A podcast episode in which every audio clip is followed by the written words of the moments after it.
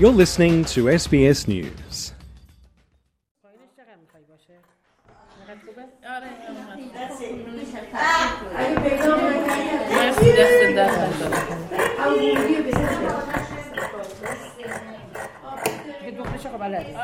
Every Monday, a simple, carpeted meeting room at Arts and Culture Exchange in Parramatta is transformed into a space teeming with colour and lively conversation.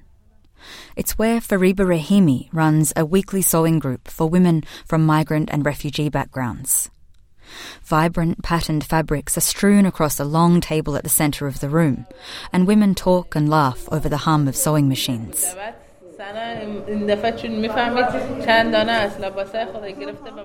Originally from Afghanistan, Fariba has been facilitating the sewing group at A C E for the past four years.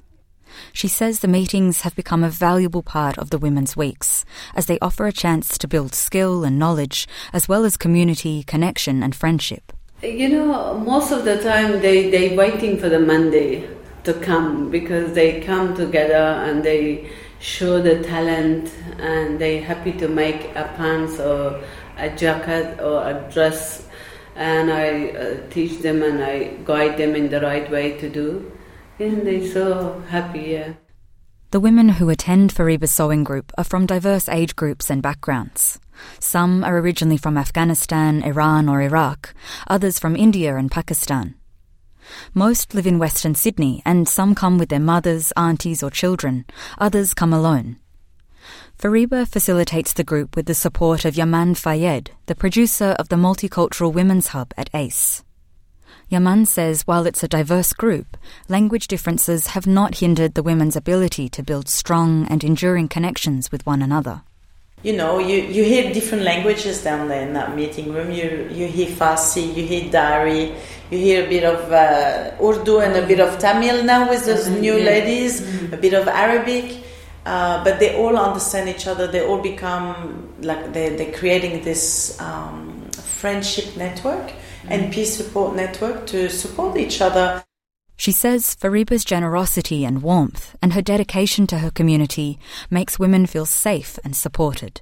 She offers a safe space, a welcoming space. Um, it's more than the sewing itself. I mean, the sewing is important, but it's also like feeling like you're coming to your family. It is like a little family in there. Um, she knows all the all the women's stories, all their issues, all their joy. Fariba's own story and the series of events that led her to learn and eventually teach sewing is one of remarkable personal resilience and strength. At age fifteen, Fariba fled Afghanistan to Iran to escape fighting between Afghanistan and the Taliban. She embarked on this journey to Iran with her three young children, her uncle and a small group of others from her community in Afghanistan's Kapisa province. Fariba was separated from two of her children while fleeing, and her uncle and two others did not make it past the border between Pakistan and Iran. On the border of um, uh, Pakistan and Iran, they killed my uncle. And they they shoot uh, on the car, like uh, you know, um, but uh, it was it was horrible time. But yeah, we were survived, and uh, we lost my uncle and another two driver. Then we were, went to Iran. Living in a refugee camp after she arrived in Iran, Fariba, still only fifteen, tried to attend school, but because she had no paperwork, she was not permitted. Deeply worried about her two lost children and mourning the death of her uncle, Fariba says she turned to sewing as a means to survive. I, lo- I lo- lost everyone in Afghanistan, family, and then when I was in Iran, I didn't have any choice to survive. You know, the, the only things I can survive, it was sewing.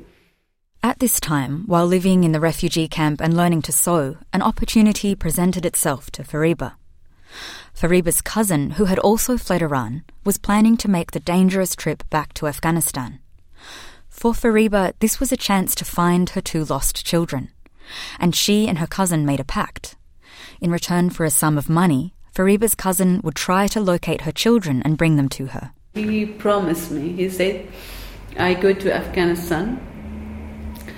If I'm alive, pray for me and also give me fifty thousand dollars, twenty-five each.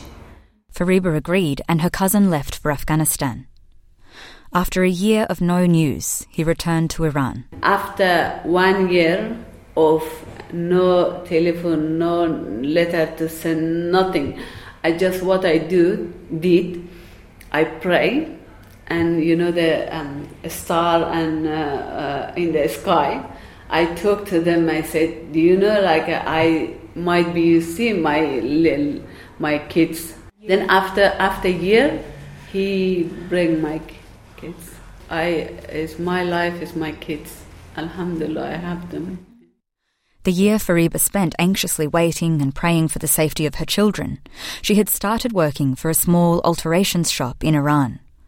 With her children now finally returned to her, Fariba worked multiple shifts a day to pay her cousin the money she owed him. Three shifts I was working.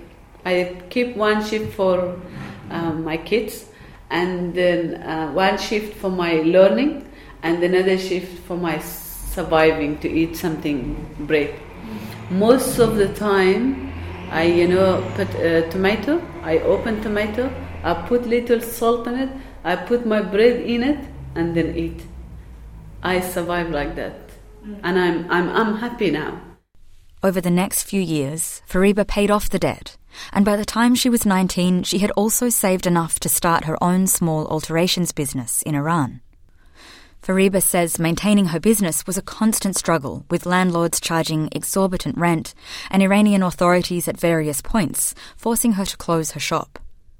She says by this point, however, sewing had become more than a source of income. Making uh, dress and like, you know, making pattern is my, my, my uh, like, I don't know, is a hobby, is my passion, is my, you know, I have like a business. I'm working somewhere, but sewing is in my blood. Having developed her own expertise, Fariba had a drive to share her knowledge and passion with others in her community. Fariba approached United Nations staff working in the refugee camp and offered to work as an interpreter. Soon, alongside providing interpreting support for those newly arrived in Iran, she began teaching the refugees she met to sew. Sewing had been a tool of survival and liberation for Fariba, and through teaching, she was able to share this tool with others. She says her skill had given her an indelible and often hidden independence and strength, even in the most oppressive situations.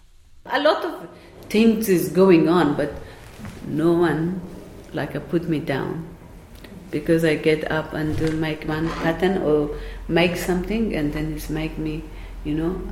They took my money, they took my business, but they not took my skill. The skill is in my pocket. Inside, no one found it, you know. It's, it's still with me. It's me. It's mine. Yeah. And it's this independence and strength that Fariba now continues to nurture in others here in Australia. Twenty years ago, Fariba was granted a refugee visa by Australia. After ten years living in Iran, she again built a life for herself and her three children in a new place, this time in Western Sydney. She has taught sewing at community and migrant centres across Western Sydney, at Ultimo TAFE and at ACE in Parramatta with Yaman. Yaman says the sense of community Fariba builds around her sewing classes has life-changing potential for women who might be struggling with isolation.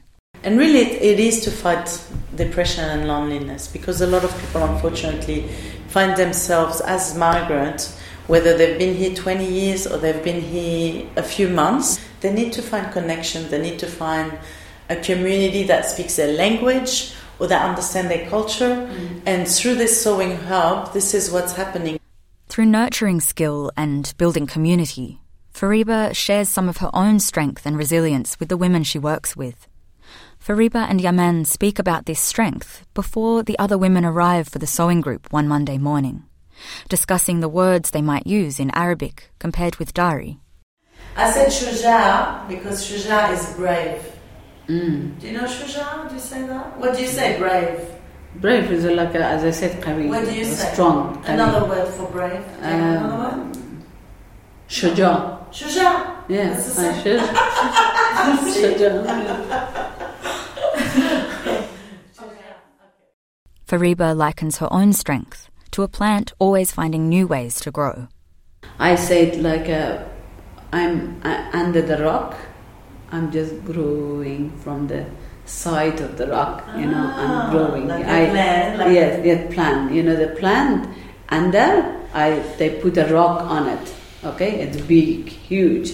But um, slowly I found my way and, and grew and like I make myself green. And you can feel a sense of shared strength and resilience fill the room as the women begin to arrive for Fariba's sewing group, chatting happily and pulling fabrics, needles and thread from their bags. Yeah, yeah. Susan, yeah, where's Susan? She came in. You can listen to more episodes of the Change Agents series wherever you get your podcasts. I'm Angelica Waite. This is S B S News.